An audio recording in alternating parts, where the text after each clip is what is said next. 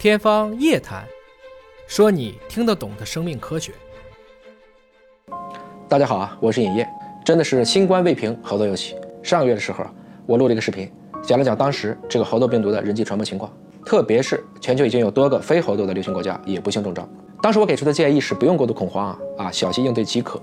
也讲到了当时呢存在了两种变异毒株。一种呢是病死率大概在百分之一左右的西非猪，还有病死率差不多有百分之十的中非猪。那么当时根据美国的最新分析呢，这次爆发的猴痘病毒的确跟之前的这个猴痘病毒产生了很大的变异，一共出现了九十四个核苷酸变化，也就是基因变化，还有五十一个氨基酸的变化，就蛋白质的变化。那这个对于 D A 病毒来讲已经比较高了，也应该值得我们的警惕。这不这几天猴痘病毒的传播愈演愈烈，而且扩展的很快。上一周六月十六号，非洲疾控表示，二二年以来，非洲已经累计报告一千五百九十七例猴痘病例，六十六人死亡。而美国 CDC 的最新数据显示，到六月十五号，全球四十二个国家报告了两千一百零三例猴痘病例。六月二十一号，昨天，韩国防疫部门通报，韩国发现了两例。新加坡也说，同一天，新加坡发现了首例猴痘境外输入病例。英国目前是重灾区，截止到二十号，英国累计报告七百九十三例，还特别把猴痘列为了法定应该报告的传染病。而眼下，随着法国、意大利、西班牙多个国家都开始测序，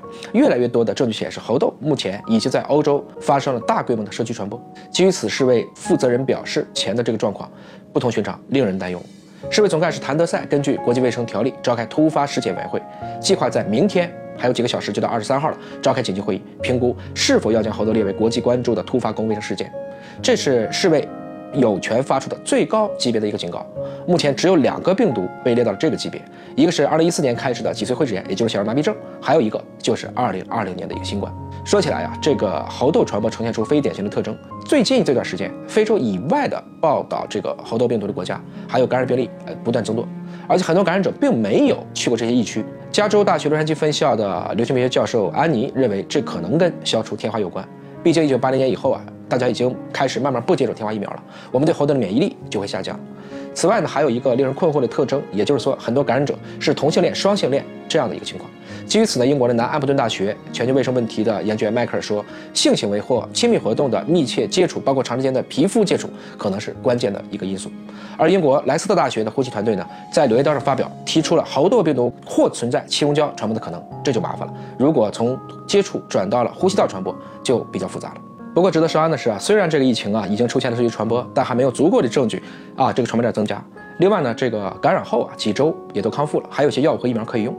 虽然英国和欧洲呢现在还没有批准一个猴痘的专门的这样的一个疫苗，不过因为猴痘和天花它们都是这个正痘病毒属啊很接近，所以天花的疫苗被认为有可能会提供对猴痘的交叉保护。所以英国卫生安全局在昨天，也就是六月二十一日发布猴痘应对策略，建议向猴痘感染高风险人群提供天花疫苗，控制猴痘传播。